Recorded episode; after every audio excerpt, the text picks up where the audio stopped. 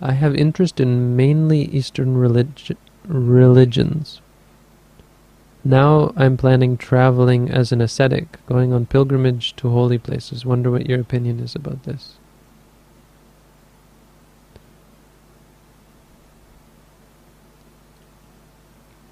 Well, I don't have much uh, interest in asceticism myself. Um,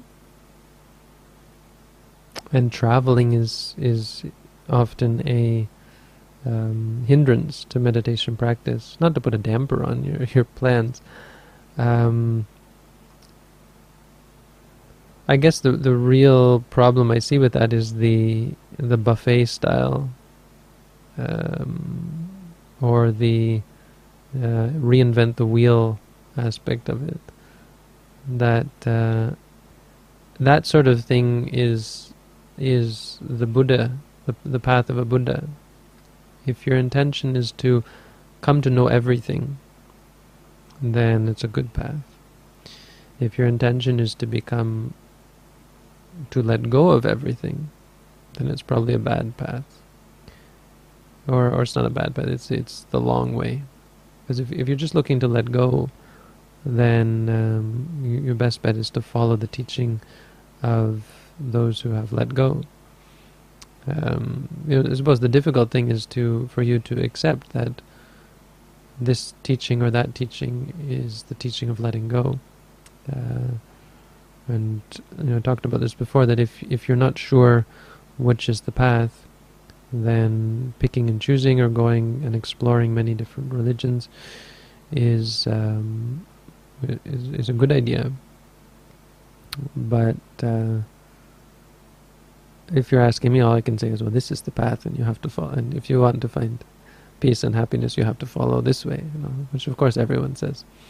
But regardless of whether you're going to pick to to to go to many different holy places and so on, of many different religions, um,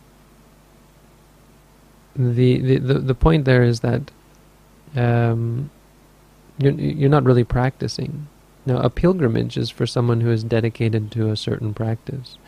If you're a Buddhist and your intention is to um, visit the Buddhist pilgrim, Buddhist holy sites, I say, very good idea, wonderful thing.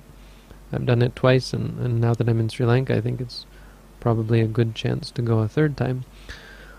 But it should be for someone who is set on that practice Otherwise, it's um, not likely to to greatly benefit, or or it's just the slow way. It's it's not the it's not a substitute for actually practicing a path. It's not a substitute for actually practicing people's uh, people's teaching or, or the the teachings of a certain religion.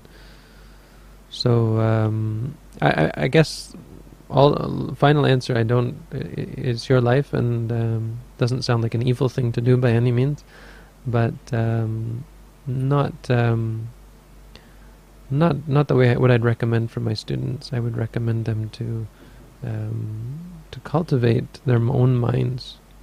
And uh, once they get settled in that then to consider augmenting their practice by things like pilgrimages and um, you know, even teaching other people and so on, things that help you to develop your own practice in a more uh, holistic or comprehensive way, which pilgrimage can do.